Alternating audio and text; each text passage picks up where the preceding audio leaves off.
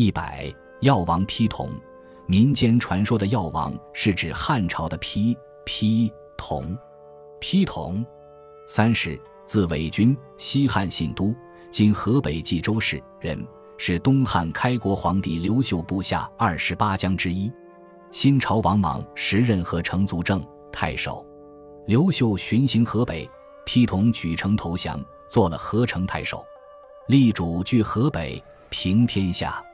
从击王莽，拜为后大将军，并兼河城太守。后来攻占邯郸，封武义侯。建武元年二十六，更封灵寿侯，具体做大司空事。后任太常、左曹侍中等职，常从征战。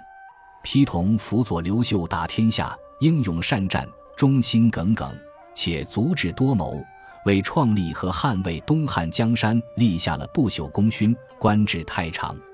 太常是汉朝九卿之首，九卿是太常、光禄勋、卫尉、太仆、廷尉、大鸿胪、宗正、大司农、少府。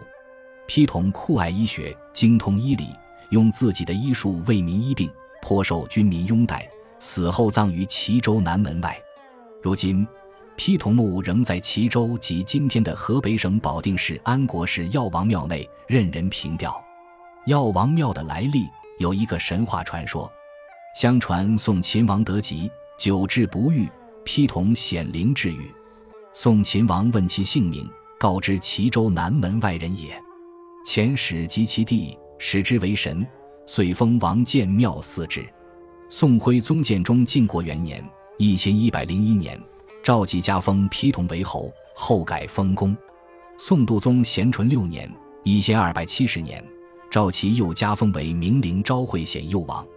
随着帝王对丕同的不断封赐，药王影响越来越大。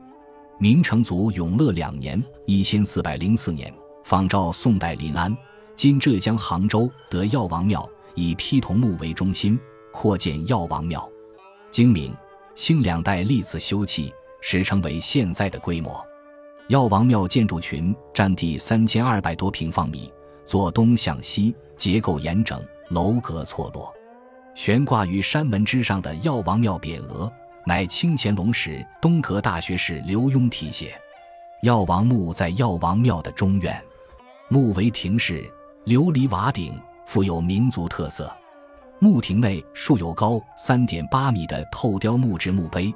墓碑上书有“敕封明灵昭惠显佑王”之墓，墓碑附近碑碣林立，有几十块之多。有的碑上镌刻着古药方药的知识，十分珍贵。如今，药王庙不仅是旅游胜地，药王庙所在城市安国市还是药材集散地。当地每年农历四月二十八日都举行药材庙会，届时客商云集，十分热闹。安国士也因此获得要都和天下第一要事的美誉。